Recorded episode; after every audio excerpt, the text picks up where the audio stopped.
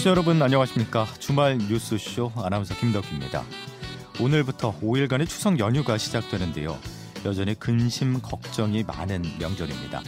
가족 친지들과 모이는 것도 부담스럽고요. 가족 중에 자영업을 하시는 분이 계시다면 분위기는 더 가라앉을 수밖에 없을 것 같은데요. 자, 이 같은 어려움 속에서도 서로 서로 격려하면서 추석 연휴 안전하고 건강하게 보내셨으면 합니다. 추석과 관련해서 오늘 추석 연휴에 알아두면 좋은 정보들 꼼꼼하게 짚어드리겠습니다. 토요일 아침 뉴스 총정리 주말 뉴스쇼 잠시 후 뉴스 쏙쏙부터 출발하겠습니다. 한 주간 주요 소식들 기자의 시선 속으로 쏙 들어가는 뉴스 쏙쏙 시작하겠습니다. CBS 장규석, 조태임, 장성주 기자 나오셨어요. 안녕하세요. 네, 안녕하세요. 네. 자, 주요 이슈들 정리해보기 앞서서 이제 추석 연휴 아닙니까, 여러분? 네. 어떤 계획들 갖고 계세요? 일해야죠. 그렇죠. 추석 방송은 연휴가 계속됩니다. 예, 네. 월화수기 때문에 예, 일을 하셔야 되고 네. 우리 장성주 기자께서는 뭐 고향 내려가십니까? 아, 저희는 양가가 모두 수도권 경기도여가지고요. 아. 예. 그 특별히 어디 가지나 간다는 느낌은 없고요. 어, 무조건 가야 되네. 네. 어. 조땡 기자는 양가가 좀 예. 네, 저도 가까이 있어서 예. 또 저도 근무를 해야 돼서 크게 예. 뭐 다를 건 없을 것 같아요. 아, 왜 이렇게 재미가 없어? 아니, 우리 근무하고. 가려면 힘들어. 예. 왜냐하면 저기 제 본가는 대구에 있고요. 예. 제 처가는 광주에 있어요. 네. 서울에서 대구, 광주 다 왔다 갔다 하려면 야, 불가능이에요. 그렇죠. 예. 어쨌든 이 코로나 때문에 비대면 이 명절이 벌써 세 번째입니다. 음. 세 번째라서 여러 가지 어, 자연스러워진 부분도 있지만 여전히 낯선 부분도 있는데 우리 조 기자께서 먼저 좀 짚어주시면 좋을 것 같은데요. 네, 일단 이제 가족들이 모이는 게 지금 음. 이제 어색하죠, 사실은. 근데 이제 올해부터는 조금 달라지긴 했어요. 지난 명절까지만 해도 가족들도 모이지 말라 네. 이랬었거든요. 아, 예. 아쉬워요. 네, 근데 이번에는 조금 완화된 방역 지침이 나와서 8인까지 대신 접종 완료자 4명을 포함해서 8인까지 가능하다고 하고 있어요. 그래서 예.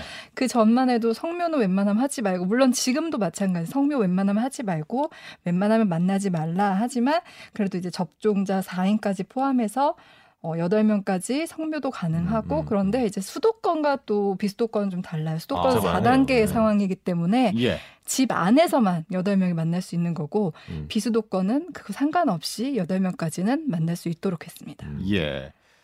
이게 수도권과 비수도권 상황이 좀 다르기 때문에 수도권에 계신 분들이 고향 내려가셔서 아니, 그 헷갈릴 뭐, 수밖에 없어요. 그래서 오지 말래. 예. 네. 저희 지방에 저 계신 분들은 제 친지분들은 예. 어, 내려간다 그러면 뭐 코로나가 내려오는 줄 알아요. 아, 네. 그만큼. 수도권 이제 코로나 워낙 심하니까. 아, 그렇죠. 맞아요. 네. 진짜 말씀하신 대로 이번 주에 그 코로나 상황이 서울에서 처음으로 800명을 맞아요. 넘겼대요. 네. 예. 그러다 보니까 서울이 늘어나다 보니까 수도권의 코로나 비중이 전체에서 차지하는 게 80%를 넘겼다고 그 하더라고요. 10명 중에 신규 확진자 8명이 수도권에서만 나오고 있어요. 네네네. 근데 지난번 저희 다 휴가 때 저희가 맨날 뉴스 전해드렸지만 휴가철을 매개로 전국으로 확산됐다. 그렇지. 그리고 네. 전국으로 확산됐던 코로나가 다시 서울로 확산됐다. 음. 뭐 그랬잖아요. 근데 그래서 예. 지금 방역 당국도 그 점을 좀 고, 걱정하고 음, 있더라고요. 그나마 다행스러운 거는 백신 접종률이 빠르게 올라가고 있어서 그 부분은 좀 긍정적이지 않을까요? 그렇죠. 이제 백신 접종률 70%를 달성을 해서 아, 이제 또 추석 끝나고서부터는 2차 접종도 이제 지금까지는 자녀 백신. 백신으로 1차 접종만 가능했었는데 이제는 2차 접종도 자녀 백신으로 가능하도록 했습니다. 어, 이렇게 그 접종률이 빨리 올라간다면은 정부가 생각하고 있는 11월 단계적인 일상 회복이 이제 가시권에 들어오고는 거 아니냐 이런 생각을 음. 할수 있는데 음. 왜 이게 급하냐면은 자영업자분들이 이번 주 뉴스들 보니까 아, 아, 정말 심각했죠. 예 맞아요. 어려우시더라고요. 그러니까 저희도 많이 전해드렸는데 자살 소식이 계속 그러니까 이런 네. 방송에서 얘기하기 좀 그렇지만 극단적인 선택을 한 사례들이 되게 많았어요. 음. 특히 이제 마음을 많이 아프게 했던 게 마포 맥죽집 사장님 네, 사연이 네. 알려졌었는데 예 예. 이제 원래는 되게 잘 나갔었대요. 근데 이제 음. 계속 워낙 이게 장기화되니까 어려워지다 보니까 지 하방 방을 내놓고 죽기 전에 지하방을 내놓고 직원들 월급 정리해서 네, 어, 월급을 월급 줬다고 주고 하더라고요. 어, 그러고 이제 서- 극단적 선택을 했죠. 예. 네. 지금 자영업자분들이 시위도 계속 하고 있고 그렇죠. 빠른 그 방역 체계 전환을 요구하는 목소리가 계속 나오고 있는데 어, 어떻게 봐야 될까요? 앞으로 이 추석 연휴가 끝난 다음에 예, 접종률도 올라가고 있고 그다음에 위드 코로나로 가야 되는 상황이고 예, 자영업자분들은 점점 계속 힘들고 그러니까 방역 당국도 진짜 이게 딜레마예요. 그렇죠. 지금 네. 확진자 수는 어쨌든 지금 2천 명대를 계속 유지하고 있잖아요. 그러니까 풀어주기도 뭐하고 살짝만 완화해도 확진자 수가 크게 늘어나니까. 근데 또 음. 자영업자들 사실 우리나라에서 자영업자 비율이 크니까. 근데 자영업자들은 정말 1년 6개월 동안 그냥 참아온 거잖아요. 한계 예. 상황 계속 내몰렸으니까 방역 당국도 어쨌든 접종률이 올라가면 음. 이제 11월부터는 조금 전환한 단계로 들어가려고 하는 것 같아요. 예. 그러니까 이게 지금 해외 사례를 좀 보더라도 이게 굉장히 각계 완전히 그러니까 다 파편화돼 있어요. 그러니까 예. 뭐 예를 들면 어떤 나라는 백신 접종률이 굉장히 높아서 이렇게 단계적으로 방역 주침을 해제했는데도 확진자가 늘어나니까 아 이걸 어떻게 해야 되지? 음. 뭐 다시 돌아가야 되나? 뭐 이런 고민들을 하고 있는 거고 또 어떤 나라는 야, 일단 경제가 중요하니까 백신보다는 일단 경제를 확대하자 해서 뭐 외국에서 오는 관광객들을 확대하고 음. 이러다 보니까 또 델타 변이가 또 확대되고 음. 이러니까 이게 맞아요. 가늠이 안 되는 것 같아요. 정답이 없는 거죠. 네, 예. 맞아요. 네. 그래도 우리나라는 정말 국민들이 잘 따라준 음. 케이스예요. 예. 네. 뭐 미국만 해도 초 초반에 아예 그냥 자영업자들 들고 일어나서 막 음. 어그 개점 시위를 막 거의 네. 하고 막 아니. 실제로 네. 미국이 우리보다 훨씬 더 먼저 접종을 시작했는데도 네. 우리가 1차 접종률은 앞섰잖아요. 하여튼 빨라. 네. 빠르고 네. 빨리 빨리. 최대한 빨리 좀 접종력이 높아져서 예. 네. 이런 또 좀 규제들도 많이 좀 완화가 돼야 될 필요가 있지 않을까 싶어요. 예. 자영업자들에 대한 위기를 저희가 잠시 짚어봤는데 음. 자영업자들을 또 다시 위협하는 소식 중에 하나가 그 대기업이죠. 카카오가 음. 골목 상권까지 진출하고 있다 이런 논란이 있었는데 네. 철수하겠다 이런 뭐 사업 계획을 뭐 발표했네요. 철수한다 뭐 이런 얘기했어요. 예. 네. 그러니까 이제 카카오의 문어발식 사업 확장에 대해서 지금 굉장히 이목이 집중돼 있는 상황인데 사실 예. 이제 그게 나오기 전까지의 모습을 조금 살펴보면 이제 9월 8일에 음. 주가가 하루 만에 마이너스 10%가 나왔어요. 예. 네. 이게 뭐 물론 이제 위아래로 우리나라가 이제 바뀌어서 30%까지 위아래로 갈 수 있긴 한데 이제 그날부터 따지면 지금까지 한 20% 정도가 빠진 거거든요. 빠졌어요. 근데 이게 보통이 아니라 이게 뭐 네이버랑 같이 해가지고 각각의 기업들이 시총 뭐 70조 이런 이야기들이 나왔기 때문에 우리나라에서 코스피 뭐 시총 3위 이런 음. 얘기들이 나왔던 기업들이거든요. 이게 위에서부터 그날부터 해서 한 20% 정도가 빠졌으니까 우리나라 주가에 전체적으로 영향을 많이 줬, 음. 줬어요. 근데 그게 이유가 뭐냐면 바로 전날에 금융 당국이 이제 카카오에 대해서 온라인 금융 플랫폼 일부 서비스가 광고가 아니라 중개 행위다. 이래서 금융 소비자 보호법을 위반할 소지가 있다고 유권 해석을 했어요. 예. 그러니까 이게 약간 왜 이런 식으로 애매하게 나왔냐면 이 소- 금융 소비자 보호법이 올해 3월에 이제 시행이 됐거든요. 그러니까 이게 첫 번째 사례입니다. 아. 카카오가 이제 첫 번째 사례로 딱 이게 지적을 해놓고 근데 문제가 된 게 뭐냐면 예. 그러니까 광고 그 카카오는 이게 광고라고 주장을 했던 거거든요. 그러니까 그 자기네 플랫폼 안에서 어떤 증권 가입을 한다거나 은행 음. 상품을 가입한다거나 이런 것들이 다 자기들은 광고였다. 이런 주장을 하는 건데 사실 근데 중개 서비스로 봐야지. 근데 금융 당국 입장에서는 네. 이게 그 어떤 중개를 해주는 그 어떤 보험업이나 이런 데로 홈페이지로 연결되는 게 아니라 카카오 그 플랫폼 맞아, 안에서 안에서 다. 네. 되는 거기 때문에 이거는 문제가 있다라고 지적을 했, 했는데 그러면 이제 그럼 어떤 라이센스를 따야 되는 거잖아요. 이걸 예, 하고 예. 싶으면 근데 이 라이센스가 없어요 지금 음. 이게 법이 3월에 됐기 때문에 음. 그러니까 지금 이게 뭐 이러지도 못하고 저러지도 아, 못하는 네. 상황인데 이제 문제가 뭐냐면 우리가 지난주에도 얘기했듯이 그 중국의 어떤 금융이나 빅테크 이런 기업들에 대한 규제를 했던 거잖아요. 근데 외국인들이 이제 외국인 투자자들 입장에서는 어 한국도 그러면 이게 어. 규제가 들어가는 건가? 아. 라고 하게 된 거죠. 왜냐하면 우리가 얼마 전에 바로 전 세계 최초로 인앱 결제를 금지하는 법안을 우리가 통과시켰잖아요. 구글과 관련해서 그러니까 구글 애플에 대한 어- 일종의 규제거든요. 사실은 이게 보면 그러니까 어, 외국인들 입장에서 아, 한국도 그러면 이게 규제가 들어가는 건가 해서 이게 굉장히 주가 전체에 영향을 줄 수밖에 없는. 중국 중국의 그 데자뷰가 그렇죠. 예. 그래서 이제 그러면서 아 그럼 카카오가 어떤 기업이었나 하고 주목을 해보니까 너무나 큰 너무나 심각할 네. 정도의 어떤 문어발 기업이었던 난 거죠. 계열사가 몰랐어. 예, 어. 계열사가 한 150개가 된다면서요? 그러니까 이게 그게 이제 6월 말에 작성된 6월 말 기준으로 작성된 기업 보고서를 보면 카카오를 포함해서 상장사가 3개예요. 예. 그리고 비상장사가 155개인데 음. 그 중에서 이제 카카오뱅크가 8월에 상장을 했어요. 그러니까 154개가 이제 비상장사죠. 그러면 이게 이제 아, 그러니까 상장사와 이제 저기 뭐야? 그러니까 자회사 개념으로 이제 음. 155개 이런 식으로 있다는 건데 그러면 손자 회사도 있을 텐데 어, 그렇죠. 이거까지는 뭐 세워볼 필요도 없을 정도로 엄청나게 많은 음. 기업이라는 거예요. 그래서 이제 비상장사가 그러면 어떤 역할을 하길래 그 문어발이냐 이런 얘기를 했더니 뭐 전자출판, 출판업계에도 있고 음. 연예 기획사, 안테나가 어. 들 있어요. 그래서 유재석 씨가 최근에 여기 아, 들어가셨죠. 그래서 굉장히 큰- 카카오였어? 네, 어. 카카오 카카오에 계시고 그리고 드라마 제작사, 뭐 전자결제, 증권, 보험, 택시, 퀵서비스, 주차장 관리, 대리운전, 영어학원도 있고 아, 영화학원. 네, 관리의 헤어숍, 영화까지. 헤어숍, 헤어숍. 어. 그리고 스크린 골프, 꽃 배달, 간식 배달. 아, 이게 뭐 사실상 우리가 주변에서 볼 수 있는 모든 업종은 사실상 카카오가 거의 이름을 걸고 하고 있더라. 음. 사실 근데 코로나 시국이 되면서 맞아요. 사실 그 온라인으로 이제 쉽게 할 수 있는 이런 네. 것들이 많이 하다 보니까 카카오가 좀 공격적으로 들어간 면도 있고 사실 아니, 문제가 면도 근데. 꽃 예. 배달이라든지 영어 학원이라든지 그다음에 주차 관리 이런 거는 뭐 작은 곳 그러니까 자영업자분들이 하시는 일이 많은데 그렇죠. 이게 그러니까 골목 상권을 침해했다는 이제 비판이 나온 건데 예, 예. 그래서 이제 카카오 측에서는 일부의 이런 사업들을 좀 접고 상생기금 3천억을 마련하겠다 이렇게 발표를 했지만 사실 이게 크게 와닿지 않는 상황인 3천을 거죠. 어디다 쓰느냐도 또 문제죠. 그렇죠. 네. 이제 불신의 눈초리 자체가 해- 해소가 안 됐어요. 근데 이제 반대 입장에서는 이게 새로운 사업에 대한 좀 규제나 음. 음? 발, 혁신을 어떤 발목 잡는다 이런 얘기가 나오는 게 사실 우리가 이제 웹툰이라는 개념이 있잖아요. 예. 이게 우리나라 에서 처음 만들어진 거고 음. 그게 이제 그 중에 하나가 이제 카카오거든요, 사실은. 그렇지. 그러니까 이런 것들을 좀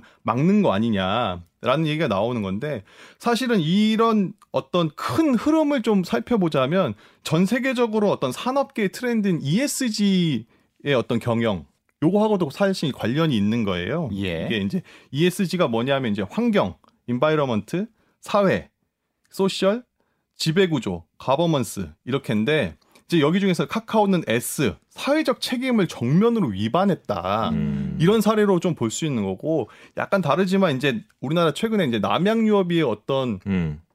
기업을 경영권을 인- 이제 다른 기업에 이제 파 파냐 마냐 음. 요거 가지고 지금 논란이 되고 있는 건데 이거 같은 경우는 이제 지배 구조의 문제가 된다고 볼 수가 있겠죠. 예.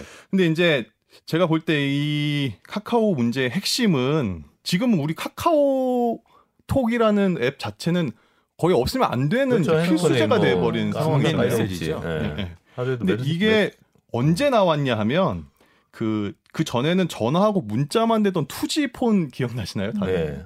그러니까 이거에서 한 2008년쯤에 아이폰이라는 이제 스마트폰이 그치, 처음 2008 년에. 등장을 하면서 이제 3G라는 개념이 나왔어요. 그러니까 음. 핸드폰으로 인터넷을 하게 되는 거죠. 그러면서 이제 무료 메신저인 카카오톡이 등장한 거예요. 그 전에는 문자 하나 보내는 것도 뭐 몇십 원씩 몇십 이렇게 예, 유료로 다 했던 거잖아요. 그래서 이제 3G 시대에 어떤 혁신 기업으로 등장을 했던 게 이제 카카오인데 음. 그런데 이제 지금 4G를 넘어서 이제 5G 시대가 된 거잖아요. 그러니까 불과 두 세대 만에 혁신 기업이었던 게 이제 꼰대가 된 이런 느낌인 거죠, 사실은 예, 카카오가. 예. 알겠습니다. 기업의 책무와 관련해서 이제 혁신이냐 뭐 독점이냐 여러 가지 논란이 있는데 음. 어쨌든 뭐 조만간 국정감사에서 예, 네. 관련된 기업 총수들이 다 나와서 야당의 이제 질의에 응답을 해야 되는 거잖아요. 예, 어떤 그렇죠. 이게 이야기를 사실 이제 국감 같은 경우는 예. 그 대기업 총수들을 좀 불러서 국회의원들이 좀 혼내는? 예, 혼내는 모습을 보여주면서 이제 국회의 어떤 좀 위신이라고 할까요? 어떤 분위기 쇄신이랄까요? 이런 것들을 원래 항상 좀 시도를 해왔고 예, 최대한 예. 보여주려고 했던 건데 이번만큼은 좀 이제 쉽지 않을 것 같아요. 이게 그동안에 사실 총수들이 뭐 해외 출장이라든지 어떤 다른 이유들로 좀 이제 출석을 음. 할수 없다 하면서 이제 안 나왔거든요. 근데 아마 카카오 같은 경우 안 나오면 당연히 욕 먹게 되겠지. 그렇죠. 예. 이제 뭐 사실 카카오가 카카오톡이라는 가장 큰 플랫폼을 가지고 있지만 사실 대안 대체제가 없는 건 아니거든요. 음. 우리 한때 텔레그램. 네 기억나시겠지만 한때 이제 망명 사태에서 텔레그램으로 다 네. 넘어갔던 사태가 있고 음. 또 네이버에 라인이라는 게 있는데 이건 사실 일본에서 1위예요. 그렇죠. 무료 카카오 네, 무료 일본 카- 카카오톡. 네, 일본의 카카오톡이라고 할 수 있거든요. 뭐 라인도 있고 하니까 사실 정말 어떤 전 국민적인 어떤 반감을 사게 된다면 플랫폼 이탈을 할 수도 있게 음. 되겠죠. 네. 네. 네. 그래서 한번 지켜봐야 되겠고. 말 나온 김에 정치권으로 가보죠. 지금 정치권 여야 할 것 없이 경선 분위기가 참 뜨거운데 어떻습니까? 아, 그래 복잡해. 아, 이게 아니- 무슨 저 고등학교 때 한문 수업이 있었거든요. 네. 맨날 사자성어가 나와서 일단 민주당 얘기를 하면요. 민주당에서는 이번 주 두 분의 사퇴가 있었어요. 이제 한 분은 정세균 전 아. 총리가 후보직을 사퇴했죠. 이게 예. 대구 경선에서 이제 4위로 밀려나면서 백의종군 하겠다 이렇게 하고 사퇴를 하셨어요. 그러면서 그러면서 이제 그 표가 이제 어디로 가느냐 이게 그렇죠. 관심인데. 네. 또 유효 투표에도 영향을 줘서 이게 이재명 지사가 원래는 51%였는데 그 분모가 없어지면서 이재명 이재명 지사의 투표율이 올라갔어요. 53%로. 예. 그래서 이낙연 전 대표한테는 좀 불리한 상황인데, 근데 그 와중에 이제 이낙연 전 대표 같은 경우는 의원직 사퇴 배수해진에서 쳤었잖아요. 예. 근데 이번 주 본회의에서 그게 참 당에서는 계속 만류를 했다고 하더라고요. 종로란 상징성이 있고 음. 이렇다 보니까 근데 이제 결국 그게 처리가 되면서 조금 분위기가 좀 달라지고 있다고 해요. 동정론이 일고 있고 그래서 예. 어. 그래서 뭐 원래 델롬은 된다, 델롬을 밀어준다 이런 호남의 정서가 있었는데 조금 분위기가 달라진 것 같다고 하고요. 어 그리고 또 뭐죠 이재 이재명 지사와 관련해서 좀 악재가 있었어요. 화천대유라고 음. 해가지고 이게 조금 복잡한데. 나 무슨 뭐 무협지 본 줄 알았어. 예. 화천대유라 그래가지고. 네, 무슨 그러니까 성남 대장동 이 굉장히 큰 사업이었다고 남판교라고 하죠. 해요. 네. 그러니까. 예. 거기에 근데 1%, 그러니까 지분 1%의 자산관리회사가 577억 원의 배당금을 챙긴 사실이 음. 전해졌는데 그, 그 지분을 100% 보유한 사람이 언론인 출신이라고 하죠. 음. 근데 그분이 이재명 지사와 한 6개월 전에 인터뷰를 하고 그 사업을 들어갔다고 해서 혹시 이게 관련이 있는 거 아니냐, 음. 이재명 지사가 특혜가 있는 얽혀 거 있는 거 아니냐. 아니냐, 음. 이런 의- 의혹이 제기되고 있고 그래서 국민의힘은 지금 당장 그 MB 뭐 과거에 그 뭐죠 BBK 누구 그렇죠. 겁니까 네. 이것처럼 하천대유는 누구 겁니까 아예 현수막을 딱 걸어놨더라고요 그리고 예. 당내에서도 이제 이낙연 전 대표 같은 경우 지금 이제 호남 경선 앞두고 있는 상황이다 그렇죠. 보니까 이걸로. 지금 네. 밀고 있고요. 어 근데 이제 이- 이재명 지사 같은 경우는 이거 굉장히 성남에서 공공 사업으로 해서 음. 5천억 원이란 수익을 우리가 얻은 돈 거다. 벌었다고, 음, 예. 되게 모범적인 사업이다 하면서 나 수사 의뢰하겠다. 난 자신이 있다면 정면 대응을 지금 선포했습니다. 예. 여기까지 여당인 거고 야당은 어떻 습니까? 야당 같은 경우는 이제 이번 주에 처음으로 그 토론회가 있었어요. TV 토론회. 네, TV 토론회. 근데 원래 그 전에 원래 그 여- 여덟 명 컷오프 되기 전에 국민의힘에서 그 토론회를 하고 싶어 했었잖아요. 음. 근데 이제 반대 부- 부딪히면서 안 됐었는데 그 토론에서 좀 약하잖아 윤석열. 그렇죠. 이제 전 그리고. 그 왜 이번 주에 그런 막말도 있었잖아요. 뭐 아, 뭐 아프리카 발 손발 노동, 노동은 뭐 손발 아프리카에서 나는 거다. 그래서 이제 뭐, 이번 네. 토론회에서도 아 이런 좀 실수가. 나오지 네. 않나 이랬는데 윤석열 전 총장 같은 경우는 좀 되게 침착하게 대응을 했어요. 예. 그래서 실언을 하지 않고 그냥 아, 그래도 이 정도면 무난했다 이렇게 놀이돌이는 나오고 예. 예. 홍준표 후보 같은 경우는 이제 당연히 공세를 했죠. 막 윤석열 전 총장을 향해서 보수 괴멸의 주범 뭐 이렇게 말하고 유승민 후보 같은 경우는 이제 왜 대통령 되려고 하냐 검사만 계속 하던 사람인데 음. 경제 노동 이런 거 잘 챙길 수 있겠냐면서 이제 자격을 자질 부족을 예. 부각을 했고요. 예. 예, 어쨌든 뭐 토론회는 무난하게 좀 진행이 됐고 이제 홍 저희가 홍카콜라라고 해서 이제 홍준표 대표한테 기대했던 모습이 있는데 그렇죠. 예. 생각보다는 조금 미진했어요. 예, 네. 근데 이제 아무래도 이게 첫 번째 토론이다 보니까 그리고 예. 시간이 좀 짧았어요. 4분씩밖에 주어지지가 아. 않았거든요. 그리고 아. 여덟 명이 참여를 하다 보니까 예. 이제 사실 그 자신의 저력을 좀 보여주기엔 좀 시간이 음. 부족했던 거 아닌가. 예. 이게 총 한 다섯 번인가 여섯 번 이제 네, 네. 토론을 하고 나서 이제 세 명인가 10월 8일에 예. 네 명으로 추리게 아, 네 명으로 됐죠. 네 명으로 네. 압축을 하게 되죠. 음. 알겠습니다. 정치권과 관련해서 또 정리를 해봤고 끝으로 어 저희가 준비한 게 국 방과 관련된 건데 뭐 맨날 예. 군대 얘기야. SLBM이 예, 큰 의미가 있다면서요? 예, 제가 조 기자가 나와서 군대 얘기나 축구 얘기를 안 하려고 했는데, 예, 또 오늘도 군대 얘기를 안 할 수가 없게 된 게, 예, 9월 15일 이 날이 정말 중요한 날인데요. 예. 어, 두 개의 사건이 있었습니다. 하나는 국내에서, 하나는 국외에서 있었는데, 음. 국내 걸 먼저 보면 9월 15일 날, 어, 우리나라가 세계 일곱 번째로 잠수함 발사 탄도미사일 발사 시험에 성공을 했습니다. 예. 현무 4-4라고 하는데 현무 미사일이 이게 탄도 미사일하고 미사일 체계를 현무라고 하거든요. 근데 현무 4에 1번이 지대지, 2번이 함대지. 근데 마지막 4, 3번은 모르겠어. 3번이 없어. 근데 4번이 잠수함 발사 탄도 미사일. 음. 근데 이게 왜 중요하냐? 잠수함 발사 탄도 미사일은 어 탐지가 불가능해요. 예. 네, 잠수함이 밑에 이렇게 바다 속에 쑥 숨어 있다가 갑자기 샥 부상해서 잠수함을 몇- 미사일을 통 쏘고 또 깔아앉아요. 음. 그러면 도저히 탐지가 불가능하기 때문에 이거는 어디서 쏘는지 음. 어디서 날아오는지 알 수가 없어요. 그러니까 싸울 때 상대방 네. 눈을 가리고 시작하는 그런 음. 느낌인 거죠. 어. 사실 이걸 전략 무기라고 하는 이유가 전쟁의 판도를 바꿀 수 있기 때문에. 그래서 게임 체인저라는 예, 이야기가 붙는 그렇죠. 거죠. 예. 근데 이거를 세계 일곱 번째로. 근데 음. 북한이 우리보다 앞서서 개발했다고 주장을 하고 있어서 음. 뭐 북한이 실제로 맞다면 여덟 번째고 네, 우리나라가. 근데 사실 북한은 정식으로 인정을 받지 못하고 있고 실제로 이걸 쏘아 올린 잠수함이 있느냐 뭐 이런 이제 음. 약간 그 의문점도 있기 때문에 예. 어 그냥 일곱 번째다 우리가 이제 국방부에서 는 그렇게 얘기를 하고 있는데 탄두 탄두 중량 1톤에 사거리가 500km. 사실 이거는 어 북한도 북한이지만 어 주변국들이 다 긴장을 할 수밖에 없어요. 예. 예.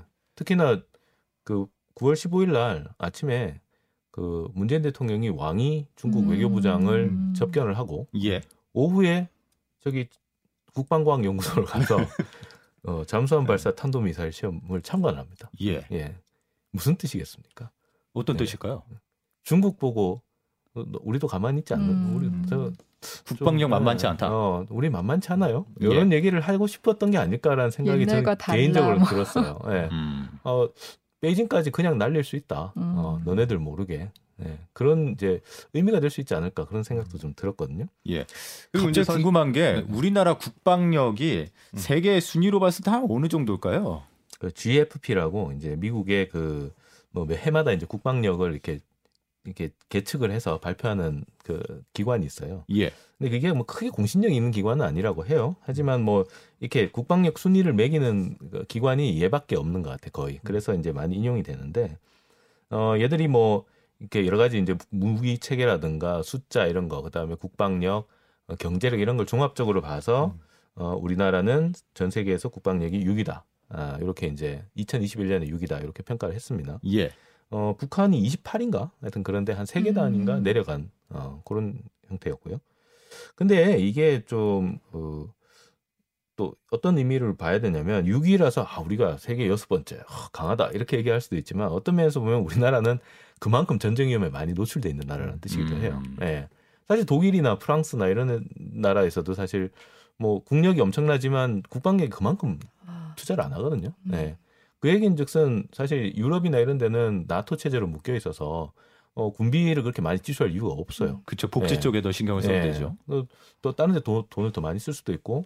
근데 실제로 근데 전쟁이 발생하면 언제든지 그거를 군비에 쏟아부을 수 있는 능력이 있는 나라들이에요. 그래서 이게 뭐 6위를 하고 해서 우리가 뭐 되게 잘 됐다 이렇게 얘기하기는 좀 힘들고 어쨌든 근데 이제 SLBM까지 어, 타- 잠수함 탄도 발사 탄도 미사일까지 만들어서 우리나라 국방력이 하- 현장이 높아지기 시작한 거는 사실인 것 같습니다. 예. 예. 아니 근데 9월 15일 말씀해 주셨는데 그 왕이 중국 외교부장이 우리나라에 와 있는 사이에 북한도 미사일을 쐈잖아요. 그렇죠. 이게 그, 그 전에도 수- 뭐 신형 순항 미사일을 어, 발사했다 해가지고 발사하는데 성공했다 해서 이틀 전인가 얘기를 예. 하고 그 뒤에 우리나라에서 SLBM을 쏘기 직전에 어, 그날 그 탄도 미사일을 쐈습니다. 탄도 미사일은 유엔 결의 위반인 거죠. 그렇죠. 이제 탄도 미사일은 그 이게 이제 사거리가 늘어나는 그런 부분이 있기 때문에 어 이게 유엔 결의 유엔 제재를 받고 있는 상황인데 유엔 결의를 위반하면서까지 쏜 것도 약간 어 뭐랄까 좀 되게 위기감 같은 게 좀 있지 않을까 싶어요. 게다가 그 다음 날 이제 나온 얘기가 이 탄도 미사일을 어디서 쐈냐? 예. 열차 위에서 쐈습니다. 네, 예, 맞아요. 열차에서 쏘는 게 예. 상당히 좀 예전 방식 아닌가요? 옛날에 소련이 예. 핵열차가 있었어요. 그렇죠. 예. 그래서 핵을 열차에서 투발을 하는데 이 열차를 왜 활용하느냐? 음. 예. 이 공산권 국가는 도로가 발전했지가 아. 않아요. 예. 도로가 발달했지가 않고 대신에 철도망이 되게 발달이 돼 있습니다. 음. 그리고 북한 같은 경우는 김정은 국방위원장이 국무위원장이죠. 국무위원장이 그 문재인 대통령을 만났을 때도 북한이 도로 사정이 너무 안 좋아요. 이렇게 할 아, 정도로 맞아요, 맞아요. 도로가 네. 안 좋아요. 예, 그래서 열차를 이용하면 어디서든 쏠 수가 있기 때문에 열차 투발 수단을 개발을 한 것 같고 터널 안에 숨을 수도 있고. 그렇죠. 게다가 이게 발사 차량 같은 경우는 모양이 특이하게 생겨서 탐지가 쉬워요. 아. 근데 열차는 이렇게 뭐 화물차인지 뭐 객차인지 알 수가 없잖아요. 근데 갑자기 뚜껑 열고 이렇게 풍 쏘는 거예요. 그래서 잠수한 만큼은 아니지만 상당히 은밀한 수단이다. 음. 아, 그래서 북한이 좀 어, 한국의 그 SLBM 개발에 좀 자극받아서 좀 이게 우리도 야 하려면 한다 뭐 이런 걸 보여주려고 음. 한거 아닌가. 예, 알겠습니다. 항상 즐거워야 되고 재미있는 이야기만 해야 되는 추석 연휴에 저희가 어떻게 보면 오늘은 고정관념을 버려야 돼. 예. 이야기를 좀 해봤는데 평화가 가장 좋은데 말이죠. 아, 예. 예. 평화를 유지하기 위해서는 힘이 필요합니다. 예, 맞습니다. 어, 추석에 그럼 덕담으로 평화를 위해서 힘이 필요하다. 그 정도로 예 정리하면 아, 될까요? 예. 추석에 부자 되세요. 네. 알겠습니다. 자, 우리 연휴의 뉴스 속소 우리 CBS 기자들이었습니다. 장규석 조태임 장성주 기자와 함께 쭉 알아봤습니다. 다음 주에 다시 뵙겠습니다. 고맙습니다. 네. 감사합니다. 주말 뉴스쇼 1부 여기까지입니다. 잠시 후 2부로 이어가겠습니다.